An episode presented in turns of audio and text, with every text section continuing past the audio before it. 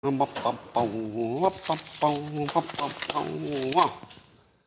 morning, everybody, and welcome to the best damn thing that ever happened to you, at least today so far.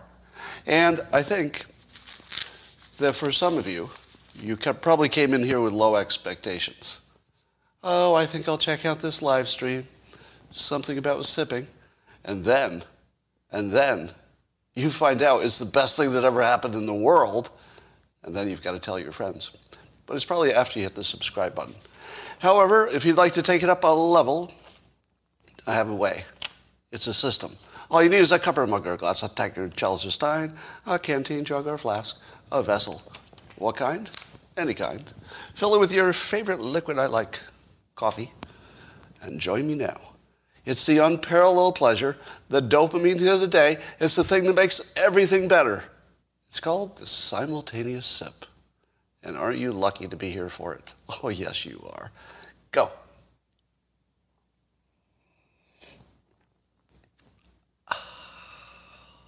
I hope you didn't go over a 10% slip to slurp ratio. It's very important. If, you, if your slurp is under 10% of the total sip, you're in just the right range. Don't overdo it, don't underdo it. You ever have like a weird hair that's just like in your eye for no reason? What the hell's going on here? All right, uh, well, um, in an uncharacteristic morning, CNN has a lot of fascinating news today. I don't know if it's because most of it isn't about Trump, but they actually have some pretty interesting stories. Here's my favorite. Um, in the context of uh, climate change, uh, we're having uh, record snowfalls and, and low temperatures. And of course, the Northeast is blanketed by snow. You know, they're getting one or two feet of snow up in the Northeast. Uh, electricity is impacted. But um, nor- Northeastern people are, what's the word? What's the word for the people who live in the snow country all the time? Hardy. yeah. Oh, you got it. Yeah. So somebody got it before I even said it. They're hardy. Yeah. It's funny. You could imagine a lot of people who would be in real trouble if they lost electricity in sub-zero temperatures. But the people in the Northeast are like, that's why I have a fireplace. that's why we got a fireplace, of course. And uh, that's why we have a neighbor. You know, that, so, so somehow they'll figure it out. Somehow they'll figure it out. Um, it is dangerous. I don't want to minimize it. And, the, and it is very likely that some, some people will, will freeze to death. But it's, it's sort of like a endemic. you know, cold weather isn't a pandemic in the Northeast. It's endemic. You're used to it. So it's funny what kind of risks you can get uh, used to. When I lived in the Northeast, yeah, we had power outages in the winter. That happened. And I don't remember ever being super panicked about it. It was just a pain in the ass. I mean, that's about it. All right. Um, but the best part of it is that there's going to be a thing happening in Florida, in all likelihood, because the temperatures are approaching freezing, even in Florida. And they're going to have a phenomena that CNN re- reports is called uh, chance of falling iguanas. Apparently, iguanas can't take the cold, and they live in trees, or, or they're often in trees. I don't know where they live, but they're often in trees. And when it reaches a certain temperature, the, the iguana will freeze and fall out of the tree. So if you're in Florida at a certain temperature, you don't want to walk under a tree because an iguana might fall on you. Now, that's what I call news. This is news you can use. A lot of the news is just pure fake news, doesn't help you at all. But this would help you avoid being hit in the face with an iguana. And I know you'd like to avoid that, wouldn't you? All right, um, but apparently this is a temporary effect in that even the falling iguanas uh, rejuvenate themselves when, the, when it turns warm. That's much the same way I am. When the temperature reaches a, a certain amount, I just go stiff and I, I fall on the ground, and I just stay there until it warms up. And then I'm revived. Very much iguana like. Well, Uh, as I tweeted this morning, I, I punished myself last night by forcing myself to watch MSNBC for nearly, I don't know, I think I hung it out. I probably lasted 15 or 20 minutes. I don't like to use the word heroic, but I think it applies in this case. It was heroic. Now, I am completely aware that if, you're, if you spend your time in one bubble, doesn't matter which one you're in, if you, if you move to another bubble and spend some time there, you will be horrified. and I'm sure it works both ways. I watch mostly Fox News. Now, the reason I watch it has a lot to do with the fact that uh, they just have better producers. It's just a really well produced show. So I, I, just, I don't know, I just enjoy the, the texture of it more than, than other places. But I try to get my news from as many sources as possible so I don't get lost in a bubble. But man, it is horrifying when you go into a bubble you're not familiar with. And let me tell you what they were doing in the MSNBC fake news bubble. So they were doing a lot of uh, horrified uh, reporting on January 6th because the ghost of Trump is the ghost of Trump past, but also the ghost of Trump future, maybe. So they're worried about him in the past, they're worried about him in the future, and they have uh, full TDS that has not subsided. And here's the thing that they leave out from their coverage of January 6th. Um, they leave out that the protesters thought they were stopping a coup. They didn't think they were causing a coup. they thought they were stopping one. Now, is that true? Yeah, was there a coup? And did they try to stop it? Does it matter? It kind of doesn't matter because we're talking about the intentions. The intention was that they believed the election had been overthrown or, or, or fraudulent, and they needed a delay to get the enough of an audit going, they thought, that maybe they could discover it. Because remember, the thinking was that the fraud was really obvious, right? It, it's hard to put yourself in the mind of the time because you've learned a lot since then. But in the thoughts of the time, they thought they saw it in real time, the fraud. They, th- they thought they saw on television the vote count go from a high number to a low number, like right in front of them. Now, it turns out that there was a, a legitimate sounding explanation for why that happened. But remember, we didn't know that yet. Or at least the crowd didn't know it. I don't, I don't know when it was first reported or debunked. But, but people thought they saw with their own eyes the country being stolen. And so they thought they were fixing it. Now, I get that they might have been wrong. Don't know for sure because the election was never audited in any deep way. We only know that the courts never saw some evidence. So there's no evidence that the courts ever saw of any fraud, and I'm personally not aware of any. So if I can, you know, maybe not get demonetized on YouTube, let me say, I'm not personally aware of any credible evidence that anybody has brought up to my attention that would suggest the, um, the election was fraudulent. I am very aware that there are a lot of suspicions and things that haven't been fully researched. That's true. And I'm also my, to remind you, my global opinion is that anything that can be rigged will be rigged. You just don't know when it happens. So I have no reason to believe it's happened already, but I have 100% certainty it will happen if we don't plug the holes. Because it always does. It's just, it's the most predictable thing in, in human events, is that somebody will, use a fraud if it's available. if it's not available, they won't use it. It's pretty predictable. So, when I watch MSNBC and I see them uh, abusing their viewers, and I do think it's abuse, I, I don't even mean that as hyperbole or spin. This actually looks like abuse. Because if you leave out the most important part of the story and report it without that most important part, it reverses its meaning. And actually, it reverses it to the point of pushing people to potential violence or even wanting to lock up Trump supporters, which you see a lot of talk about that, right? So uh, this is actually abuse, and I don't think we should call it fake news. Because fake news would suggest some other intention, or I don't know, maybe they got it wrong, maybe it's an accident, you know, maybe it's just political spin. But this feels exactly like abuse. And I thought, you know, everybody always talks about, you know, why don't we have a, a news entity that simply reports the real news or uh, uh, the press cannot commit fraud if you also have a recording device, somebody said. Well, that's not true because you can record somebody's quotes and then leave out some context in the story and it's still fake news. So,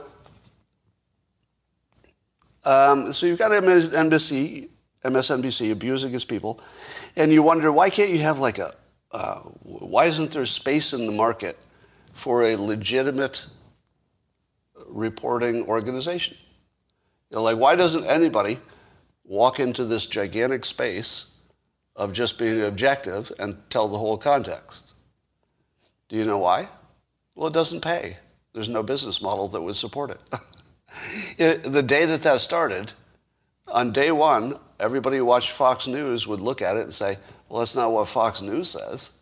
So looks like it's just another fake news site. And all the people who watch CNN and MSNBC, they would come and they would see this hypothetically fair reporting, and they would say, well, that's not what we heard. So it looks like another fake site. You could, you could never make money by reporting things honestly. We, unfortunately, humanity is not designed to accept that business model compared to the business model that just gets you all excited and you know, makes your brain on fire. They're not really competitive.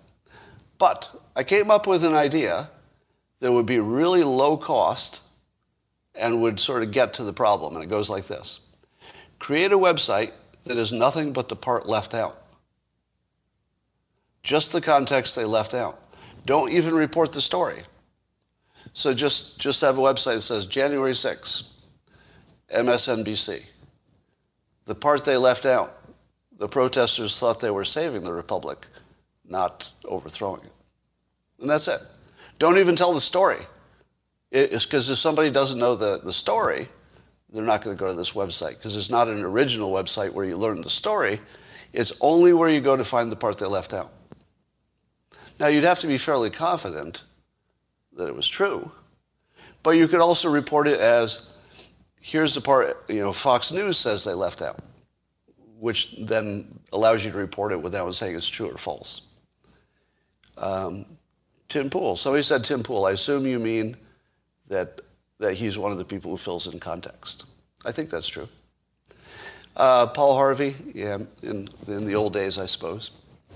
Um, but don't you think that would be an easy website to spin up? Because it wouldn't be hard to know what people are leaving out.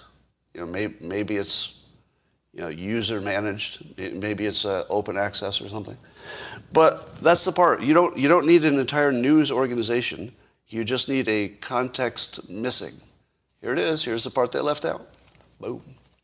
And, and it works both ways, by the way. Don't think that this wouldn't work in a, in a, on, against Fox News.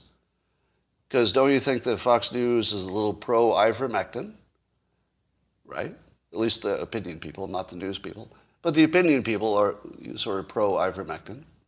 And wouldn't you like to see on this context the, any studies that say the opposite?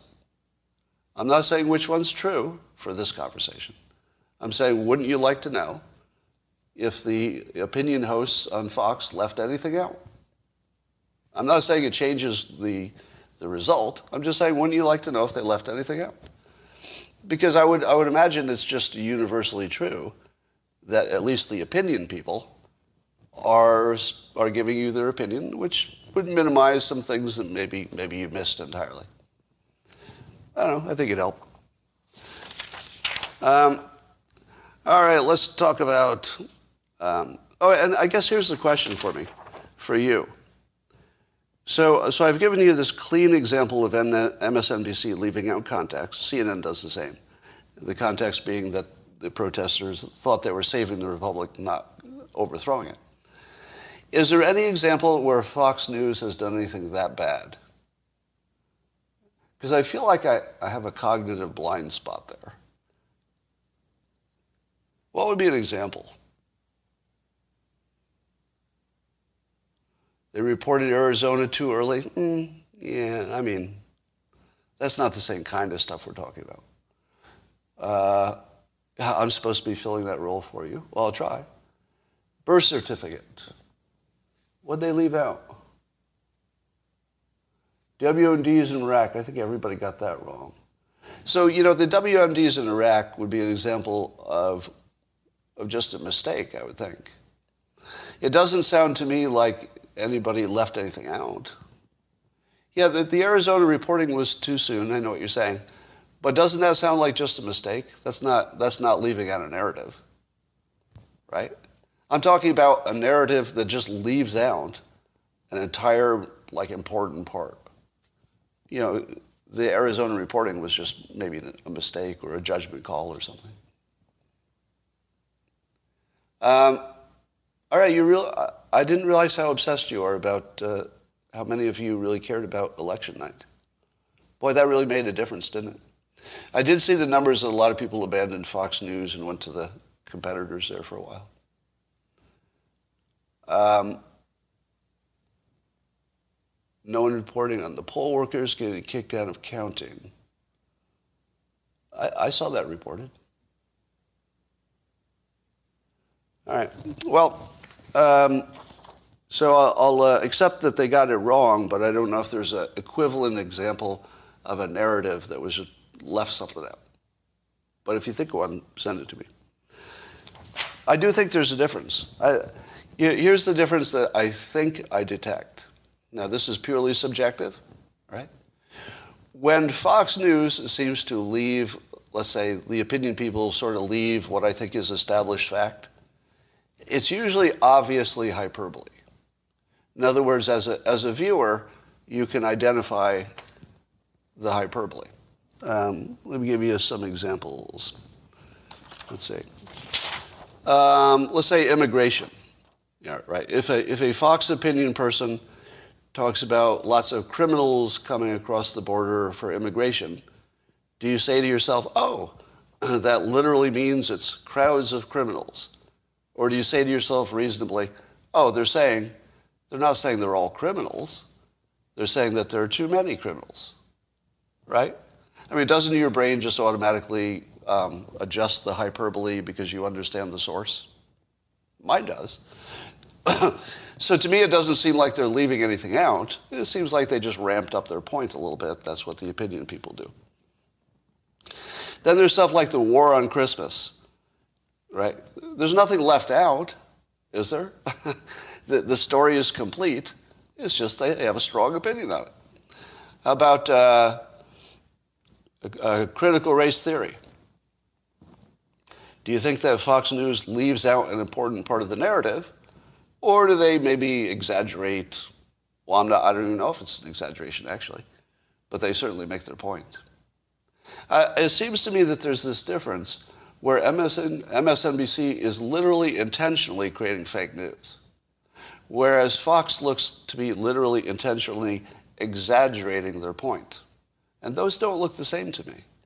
Because you can pick up an exaggeration easily. I mean, it doesn't take too much discernment to know when an opinion person is exaggerating. But it's hard to know something's left out of a news story if you don't know. If it's just left out, you wouldn't know it's left out. That seems really different to me. All right. Uh, Trump had his, uh, he had a rally, and of course, he always makes news. And here's something he said. He said, If I run and if I win, we will treat those people from January 6th fairly. We will treat them fairly, Trump said. And if it requires pardons, we will give them pardons because they are being treated so unfairly. I have to admit that hearing that and that alone almost made me throw down for him again. Because, you know, I don't want to be a one issue voter, but if you had to be a one issue voter on this issue, that's sort of defensible, isn't it? You know, putting political prisoners and you know, political prisoners if that's what's happening, and it looks like it to me. I mean, I, I don't know if I have all the context. Now, I'm not saying that they didn't break laws. That's not what I'm saying. People who broke laws have to, have to answer for that. Uh, no, there's no exception there. But I'm not sure that the way they're being treated is exactly um, non-political. It looks political to me. And most of you, I think, would agree. So when you see a president make a promise like that, I almost say to myself, I almost don't care about the other issues. Because if you don't, if you don't fix this, what else matters? Nothing. If you don't fix this, nothing else matters. If they can put people in jail just for, essentially for political wrong speak, you know, in the context of you're seeing, um, you know, you're seeing uh, freedom of speech being curtailed, et cetera. Uh, this is almost good enough for one issue. But I'm going to tell you something, and you're not going to like it. Um, if Trump messages the same about immigration and he runs again, I can't support him. I can't support him. And here's my thinking. The first time he came out, it was actually politically kind of genius to exaggerate the, uh, let's say, the danger from immigration. It probably made sense for him to go to, the, go to the top of the conversation by saying something that his base wanted to hear and that um, was provocative. The news couldn't stay away from it. And it sounded vaguely racist, but you could also understand it as hyperbole, in which case it wasn't. Given that everything he says is hyperbole, why would this be different? Literally everything he says is hyperbole. So, you know, a, a discerning viewer would say, oh, that's hyperbole. He doesn't mean everybody coming across the border is a racist or, a, or a criminal. He doesn't mean that there's even more criminals among this class of people, except people who would go across the border illegally. You know, maybe, maybe have a little more criminals in that mix. But, but here's my thing. After seeing how that worked out for him, meaning it didn't work out, and it also painted his supporters as racists, didn't it? It made you a racist even if you're not. Because you said, well, I like, you know, Trump on taxes and Supreme Court nominations, so I'm going to overlook his hyperbole about the people coming across the border, not the issue. The issue still matters to you. But about the individuals, the characterization of them, maybe you'd overlook that even if you're uncomfortable with it, because it's hyperbole. But if he runs again and he does the same message, I can't, I can't support that.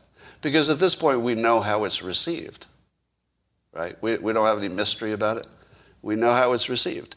And if again he emphasizes the criminals coming across the border, I don't think that matches fact.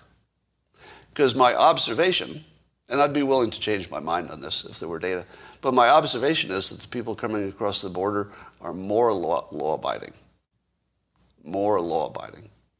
Now that's just subjective. And this is based on living in Northern California, not Southern, because the Southern is closer to the, you know, the trouble. But in Northern California, by the time people are filtered up to where I live, you get the people who just really want work and they do not want trouble. They do not, they're not going to steal a knickknack from your dresser while they're cleaning your house if that's what they're doing, right?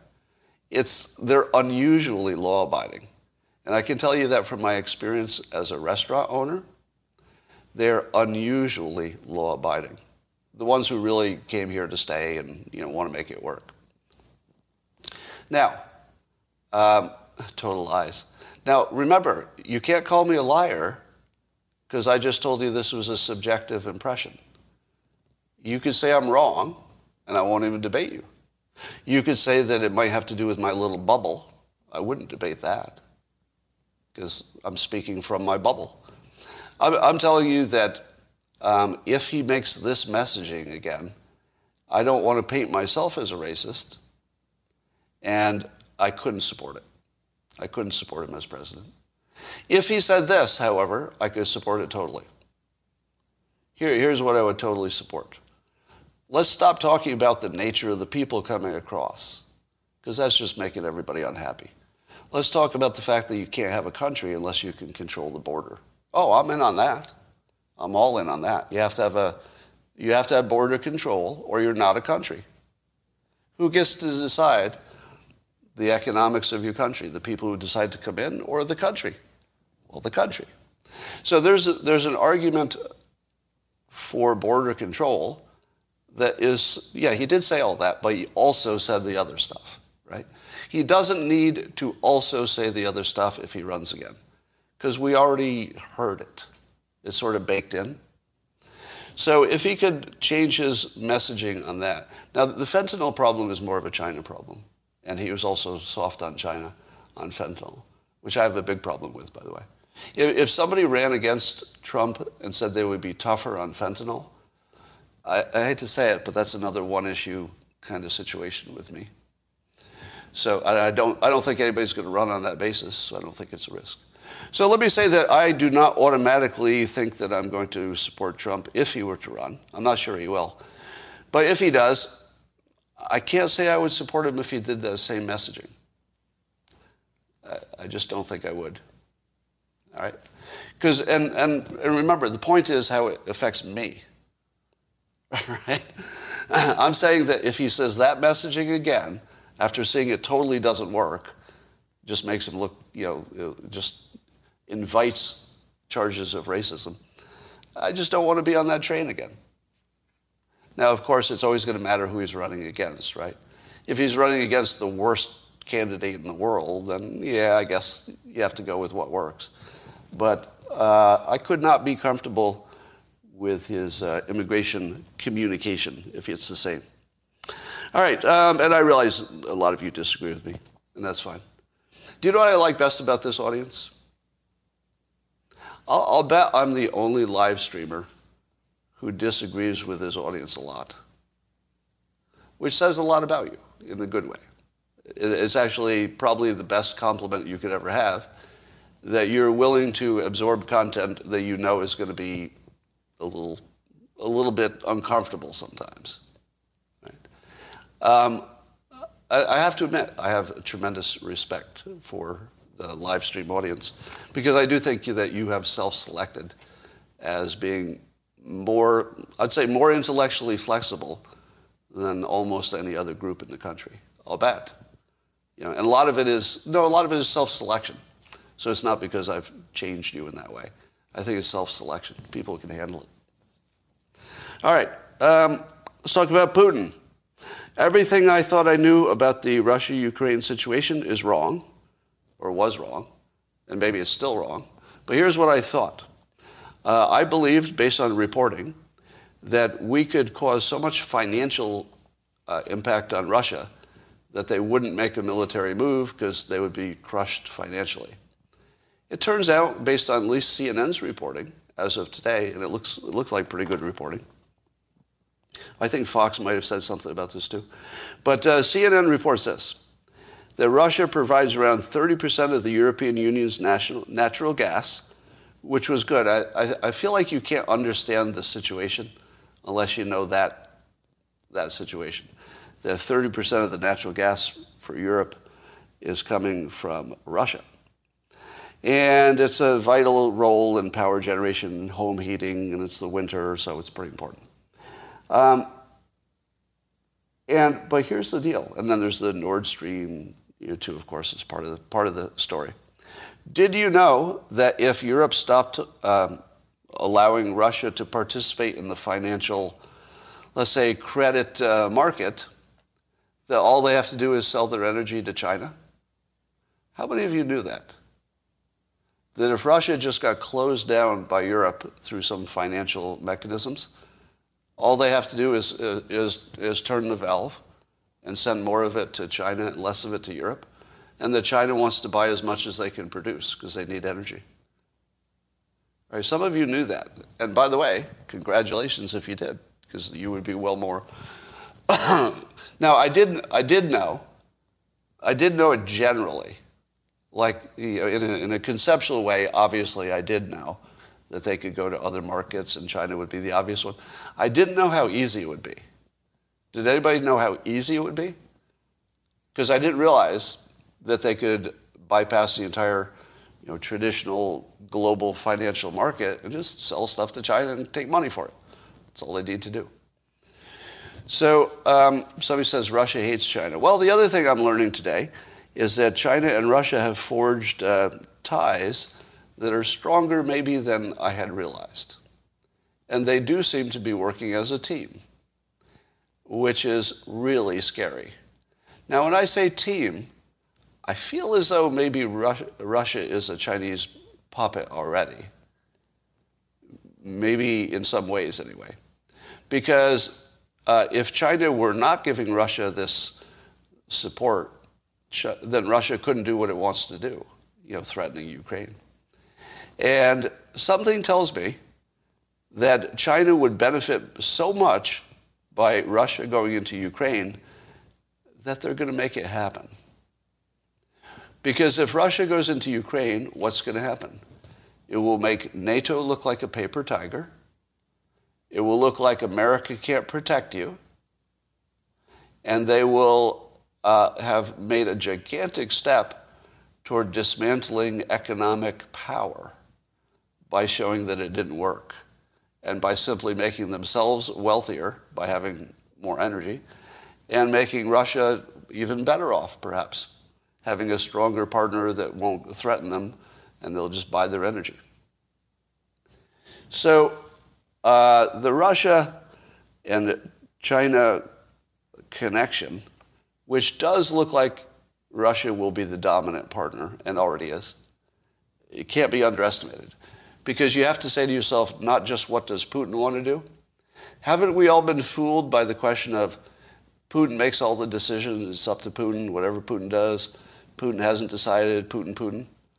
I've got a feeling that that's all wrong.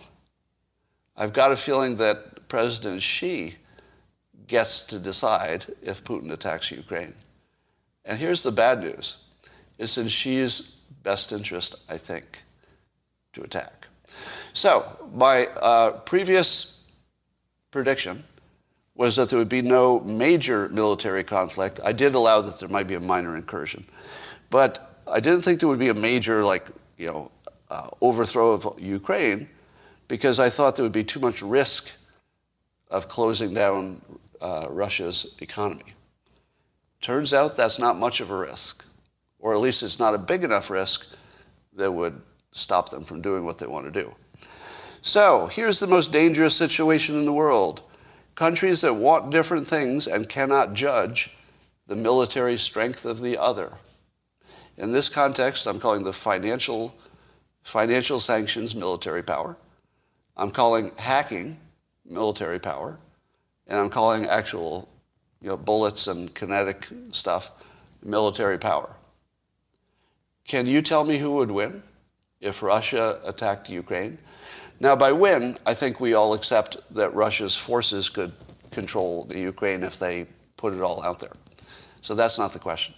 The question is, would Russia be better off or worse off if they do it? You don't know. You really don't know. Do you know what happens when you don't know who would win a war? You have a war. Yeah. If you don't know, that's a dangerous situation. What is not dangerous is knowing who's going to win. if you know who's going to win, or equally good, equally good if you know both will lose. So one of the reasons we haven't had a nuclear confrontation between nuclear countries is because both know with certainty it's a lose-lose situation, right? Nuclear war is pretty much a certainty. Nobody wins. That's why it doesn't happen. And traditional war doesn't happen also if you, if you don't know you have a good chance of winning. But this Russia situation, when you throw the uh, economic uncertainties, you know, would these sanctions make that much difference? You throw in the cyber uncertainties, exactly how much power does Russia have cyber-wise? What could they destroy in the United States if they wanted to? I don't know. What could we do to them? I don't know. What would the economics be? I don't know. Would it be good for America or bad for America? I don't know. Good for Europe or bad for Europe? Probably bad. But if it's good for China, might still happen. So if so here's my adjustment to my well really a, a complete reversal of my opinion. As long as the variables stay what they are, And of course, the variables always change, right? But if they stayed where they are, I would say a major invasion of Ukraine would be almost guaranteed. Because Russia, too, has to figure out the limit of their own power. That's one way to find out. It's one way to find out. So at this point, Russia's advantage, I think, is to invade Ukraine. Because here's what's going to happen NATO won't respond directly. They will take losses, but they would, they would show that they had the power to do it, and then they would do it. Then the entire fi- world financial system would start moving toward China, which is what China wants. The China Russia connection would get stronger, which maybe Russia and China both want. I don't know. So I've got a feeling, and yeah, don't, don't forget that there may be a, uh, a deal where Russia gets support for their thing and then China gets support for their thing, meaning Taiwan. So, I don't know about Taiwan, but I would say the odds of, of uh, Ukraine being invaded, unless, you know, I suppose if Russia got some major concessions, they would pause. But it looks like we're not going to give them any. Do you think we're going to give uh, Russia any concessions? I don't think so. Because we can't. If we give them concessions, it's the same as losing. It just means they'll take something else and they'll, they'll just keep pushing until they can't push anymore. So why would he stop pushing if we let him push? So um, I would say the current set of variables largely guarantees uh, Russia will conquer Ukraine. I don't know if they can hold it because uh, the locals will have lots of weapons. But I think they'll conquer it at this point. Now, like I said, this is a conditional prediction, just like my what I now consider my incorrect prediction from yesterday, because I learned something fundamental that was new to me, new to me. If I learn something else tomorrow that's new, I'll, I'll change it again. So it's it's not like a prediction prediction. It's more like a conditional one. If if the variables stay the same. Yeah, the Ukrainians will. Well, actually, I did see an interview from a Ukrainian guy who said, "We're not going to fight against our brothers in Russia." Did anybody see that interview? It was a Ukrainian citizen. It was an older guy, so it wasn't like a young guy saying harsh things. It was an older guy who said, "If Russia comes in militarily, we're not going to fight Russians. Like Russians are our brothers. We're not going to fight them." So you might you might have a situation where some or a lot of the Ukrainians think it's a war between governments. You know what I mean? If it looks like a war between governments, this I don't even know. It's not like Ukraine's government is so honest that they want to keep it, right? Isn't the reason Ukraine is not in NATO one of the reasons is because they're so corrupt. Their own government, Ukraine, is so corrupt that they can't even join NATO. If you live in Ukraine and you know your own government is so corrupt you can't even participate in normal world alliances, how much do you care if Putin's in charge? Probably not that much, right? The, the odds that it would affect you personally might be actually low. Scott, why did you say a war would move work to China? Did I ever say anything like that? That doesn't sound familiar. Yeah, that doesn't sound like something I've said. I don't even know the context of that. Um, let's see. What um, did you do this to teach us how to be open to new information? No, no, no. Uh, I'm not that clever. Uh, it, sometimes you see me in the context of the live stream. I'll make an argument as, as strongly as I can and get you to agree with it and then, then I'll show you the counterpoint. But that's usually during a live stream because that doesn't, that doesn't seem manipulative. That, that seems like more like the show. But I wouldn't do it uh, in an extended way like that. Like I, I wouldn't. I, am legitimately just changing my mind because I have new information. There's, there's nothing going on beyond that. And by the way, anytime you see me change my mind, remember that that gives me freedom, or at least protection, from cognitive dissonance. Do you all understand how that works? That the more you see me change my mind in public, like right in front of you, the less likely I'll be embarrassed to do it again. right? Because, because I'm defining myself as the person who can change his mind. That should protect me against cognitive blindness in some cases, not all. Right? There's nothing you can do to protect yourself entirely. But in theory, I would be the most, maybe the most protected pundit who does things publicly. I guess that makes you a pundit, right? Think, think of somebody else that you've watched who has changed their mind on as many topics as you've seen me change my mind. Can you think of anybody? Name one person who does this, talk about the headlines, who has changed, somebody says my ex. Steven Crowder, somebody says. Tucker? Oh, actually, Tucker. I'm going to give you that one. I have heard Tucker say he revised his opinion at least maybe three times I've heard it, which would be a lot, wouldn't it? Yeah, I'm going to give you that one. I'm going to give you Tucker. Uh, Joe Rogan changes his opinion. I, I may be less familiar with the examples of that, but I would imagine that's true. Uh, Dave Rubin, famous example of somebody who's, who can see the whole field. By the way, Dave Rubin is one of the best examples of a talent stack. Uh, do you all know Dave Rubin? Just Google him if you don't. But um, I've never seen somebody do such a good job of assembling exactly the right set of talents to end up exactly where he is, which is in a real good place. Uh, China, Biden, Fauci, own Scott. Who, who says that China, Biden, and Fauci own me? Like, based on what? Uh, I just think that there's some, you know, I have this thought that there are a lot of paid trolls, but the people paying the trolls don't know what they're getting. they're not really getting the good ones. I've got a feeling that if you're a paid troll, that, like that's your job, you, you might not have a lot of talent. Just saying.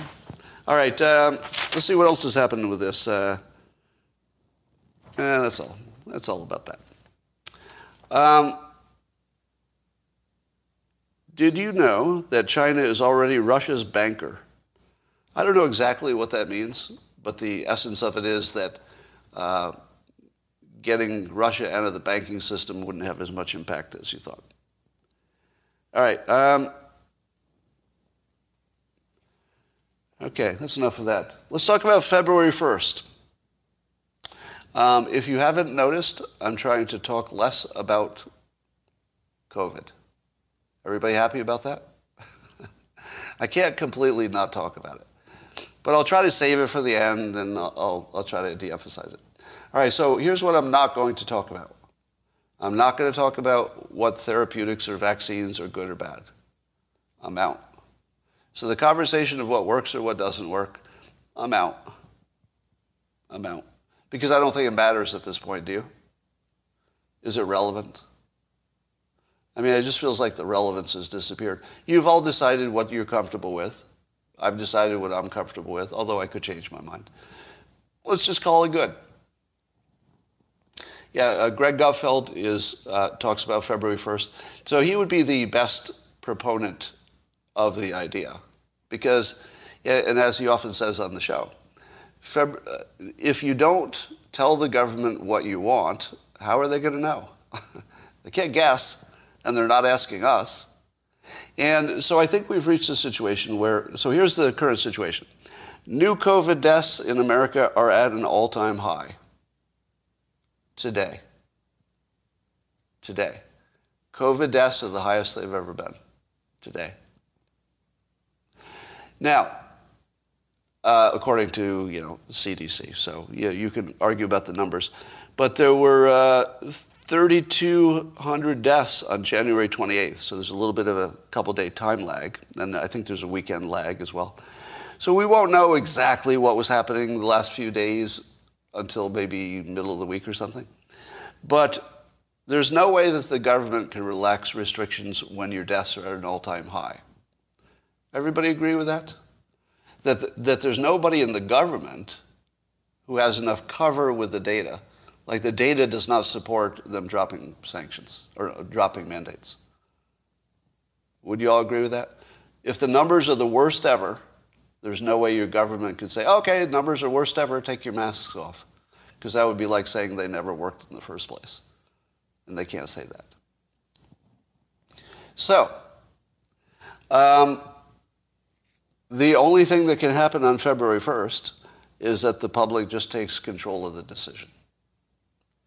And it's interesting because the, if we take control of the decision when the deaths are at the highest they've ever been, then there's a good chance it will hold when they go down. and it might hold again when they go back up to this level, if that happens again, say in the summer or late summer or something. So uh, I think the public has to take control now. Or let me say it a different way. I think the public will take control. And in a sense, it's not really a change because the public always had the control of this stuff. They always did. It's just they didn't exercise it. Um, and here's, here's my opinion. If the public decides it's done with any part of the mandates, we will be done with them because we have the power.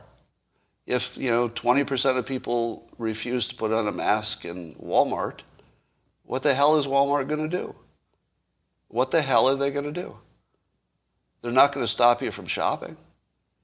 They're, they do not have the resources to kick out 20% of the customers and still have a business. So you don't need many people to refuse. You just need a date. And you need about 20% of the people to say, I'm going to die on this hill. Because there's actually not that, there's no risk. You realize if you go into Walmart without your mask, there's no risk. I mean, legally, there's no risk. The worst thing that would happen is they'd ask you to leave or they'd ask you to put on your mask. That's it. That's it. There's no penalty. You're not going to like be taxed any extra. Right? So, do you think you can't get 20% of people to uh, to uh, invite that trouble just to make a point? Sure. Come on over, manager. Let's talk. Yeah. Yeah, in America, 20% of the people will rebel against anything. One of the things you can definitely depend on is Americans willing to be rebellious. We're always willing to be rebellious. We love rebelling. We rebel three times before breakfast. We're a rebellious bunch of people. Why not 25%? Shh, shh, with your 25%. All right, so there's uh, definitely there's no there's no chance that your government will re- reduce mandates on February 1st. Everybody on board with that? There's no chance that masks will go away on February 1st because the numbers are through the roof compared to relative. But let's see what the public can do. And you know, here's, here's my opinion on this. Um, I'm personally done with masks on February 1st, meaning I just won't go where, where they're needed. I won't fly. I'm just not going to fly. Uh, which is the one place I wouldn't be able to get away with it, right? You, you really couldn't fly if there are mask requirements and you don't have a mask. But short of that, I can avoid everything else. I'll use only local businesses because they're already mask free, largely. Uh, I'll avoid all chains. Uh, if I have to buy anything, I'll buy it online through Amazon. Because you know what Amazon never makes me do? Put on a mask. So if I want something from Walmart and they won't let me shop there in person, I'm not going to shop it from Walmart fucking online. Let, let me be clear. If Walmart doesn't let me buy a laundry basket at Walmart, I'm not going to go online to the fucking Walmart online site and buy their fucking basket. I'm going to get it from Amazon. Right? So, you know, the public has a million different ways that they can punish businesses that don't want to get on board. So here's how it works. Customers first, that's you. Corporations second. Corporations second, they have to buckle. You have to break the corporations. Won't take much. 10, 20% of uh, malcontents in the store, that's all it takes. You break the corporations, then the corporations talk to the, the government, and then the government buckles. Right? You and I probably can't get the government to do anything, but you can get a corporation to do a lot. You can get a corporation to do a lot. Oh, damn it, I hate it when I'm wrong. Amazon owns Whole Foods. Good point. Amazon owns Whole Foods. Now, I think you still might want to treat them as a separate company, but, you know, I, I wouldn't go to Amazon Whole Foods to buy something I couldn't get at a Safeway, but I would get a laundry basket from Amazon.com that I couldn't get at Target. Right. So yeah, there's definitely some messiness in there in the corporate world, but I think that's the. Would you agree with the general um, idea that it's the public first, corporation second, because they can make that kind of a decision, and then and then government last, right? Because the minute that Walmart says we're not going to go along with this anymore, I, I feel like the government's just got to cave. Do you think the government could uh, go against Walmart? I don't know. Might be hard. I'll bet there are some big corporations, some chains that have people who donate to, to the political parties. So I've got a feeling that the at least the CEOs and the owners of big corporations, they can push the government. Uh, dude, you need to move to Arizona. We've been mask optional for almost a year now. Yes, I am envious of the, uh, the places in this country that are free. Um, but I will tell you that as most of the country is freezing to death and, and suffering from iguanas falling on their heads, uh, today the high temperature where I live will be 62 degrees. It will be completely sunny. And I will take a long walk in my t-shirt. Now, if you can take a long walk in the sun in your t-shirt, at the end of January where you live, let me know where that is. I might work there. I might go there. Now, uh, Arizona, of course, is unlivable in the summer. So you got to give me some place I can go outdoors every month. Austin? Maybe. I also need uh, legal cannabis, so uh, Texas is probably not my state. All right, 70 degrees in Phoenix. Nice. Uh, I'm not a two-home guy. I'll tell you. Let me tell you the smartest thing I ever heard from uh, Craig of Craigslist. You've all heard of Craigslist, right?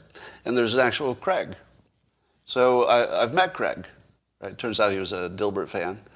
And uh, so anyway, I had lunch with him once. And uh, Craig tells me the story about why he turned down a gazillion dollars to sell Craigslist. And instead just worked, uh, for at least a long time, he worked customer support. he just took complaints. That was his job at his own company that he started. He took complaints, and which was hilarious and genius at the same time. But I asked him, like, why, why did you turn down the gazillion dollars to buy the company? And he said that being that rich sounded like a lot of work.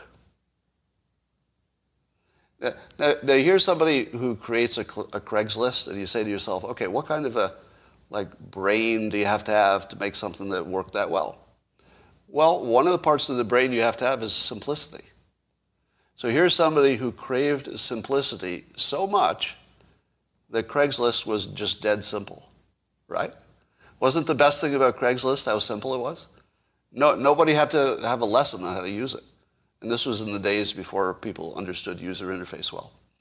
So that simplicity that allowed him to build Craigslist in the first place you know, permeated his life. And he actually turned down, I don't know, a billion dollars or whatever the number was, some big number, because he thought it would just make things complicated. and he already had all the money he needed. And that, that's my two house uh, thing. Could I afford to have two houses? Yes. Yes, I could. Would it be awesome to have two houses where you're always in perfect weather? I think it would. That'd be pretty awesome. How much complication would that add to my life? A lot. it would basically double my complication. There's no way I want to do that. Having one house is a giant pain in the ass. I, I actually fantasize about renting. Honestly. I fantasize about renting a two bedroom apartment someday and not having to do, like every day, I have to do work to support my house. Like I, I work for my house. It's basically like a third job. Uh, I call it landlord. I pay people to work, but I still have to make all the decisions. I have to move stuff out of the rooms. I, I mean, it's just a lot. So yes, I mean, I'm not doing the physical work so much. But it's every day. All right. That, ladies and gentlemen, is all we've got going on on a slow news day. I wish I could thrill you more. But turns out that the news is not cooperating today. Hey, hello from Nigeria. Get a house manager. Um, I've had personal assistants. Do you know why I don't have a personal assistant now? Because they make my life harder, not easier. it turns out that as soon as you have a personal assistant, they have problems. I'm like, okay, so now I've got a problem with my house, but then I've also got a problem with my employee. And the employee who's supposed to solve the problem with the house can't do it because they have their own problem. So now I went from one problem to two problems, and I'm paying for it. Uh, I'm paying like a lot of money to double my problems. I, I, think hiring people to solve your problems works at a certain scale. So at the uh, Elon Musk scale, it probably works. I think he has multiple assistants, personal assistants. I'm sure he has somebody taking care of his homes and stuff like that, or wherever he lives. I don't know what, what he's doing for a home. But if you have like a whole staff, and you've got, you know, somebody who's even managing the staff, and you've got enough people that one could fill in when one is sick and all that, then it starts making sense, like you're actually like a little corporation. But if you're an individual, even at high income, you, you don't want one employee. It's just a problem. You, if you had a bunch, it might be a good deal. Yeah, everything is about Elon Musk or Joe Rogan. Have you noticed that? Every topic is going to be about one of them, directly or indirectly. All right. Um, and that is all I've got today. Um, what about the truckers? The truckers uh, are uh, very inspirational. And I think it had to come from somebody in that um, socio-demographic group, don't you think? Because I don't think the elites can mount a revolution. you, you know, the suburban moms. But, you know, if you get the truckers involved, that's some serious stuff. And I think everybody, it's weird how, that's right, strong men. That's right. The, the sensation of it the sensation of it is that the, I hate to say it because it's sexist as hell, but uh, I'm going to speak of it as we are biological creatures. So now we're not talking about what's politically or socially appropriate.